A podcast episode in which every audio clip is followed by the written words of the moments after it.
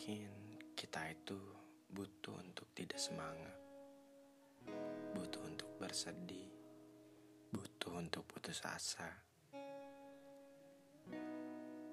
Ya, namanya juga manusia kan.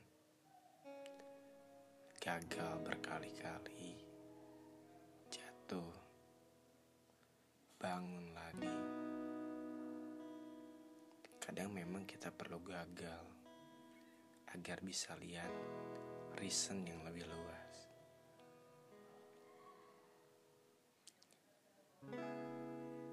Arah mata hidup memang tidak pernah bisa kita putar dengan sendirinya.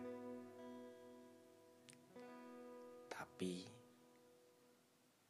mungkin dengan tersasar kita akhirnya menjadi sadar bahwa apa yang kita lakukan kemarin mungkin yang lalu hanya membuang waktu saja.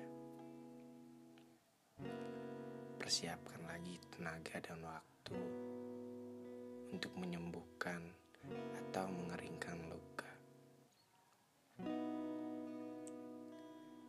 Gagal itu wajar kok katanya.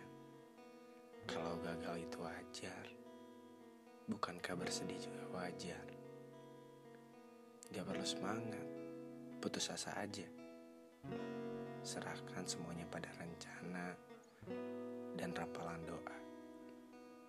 Kita ini manusia, gak punya hak lebih untuk berkuasa atas apa yang tidak akan kita pertanggungjawabkan nanti.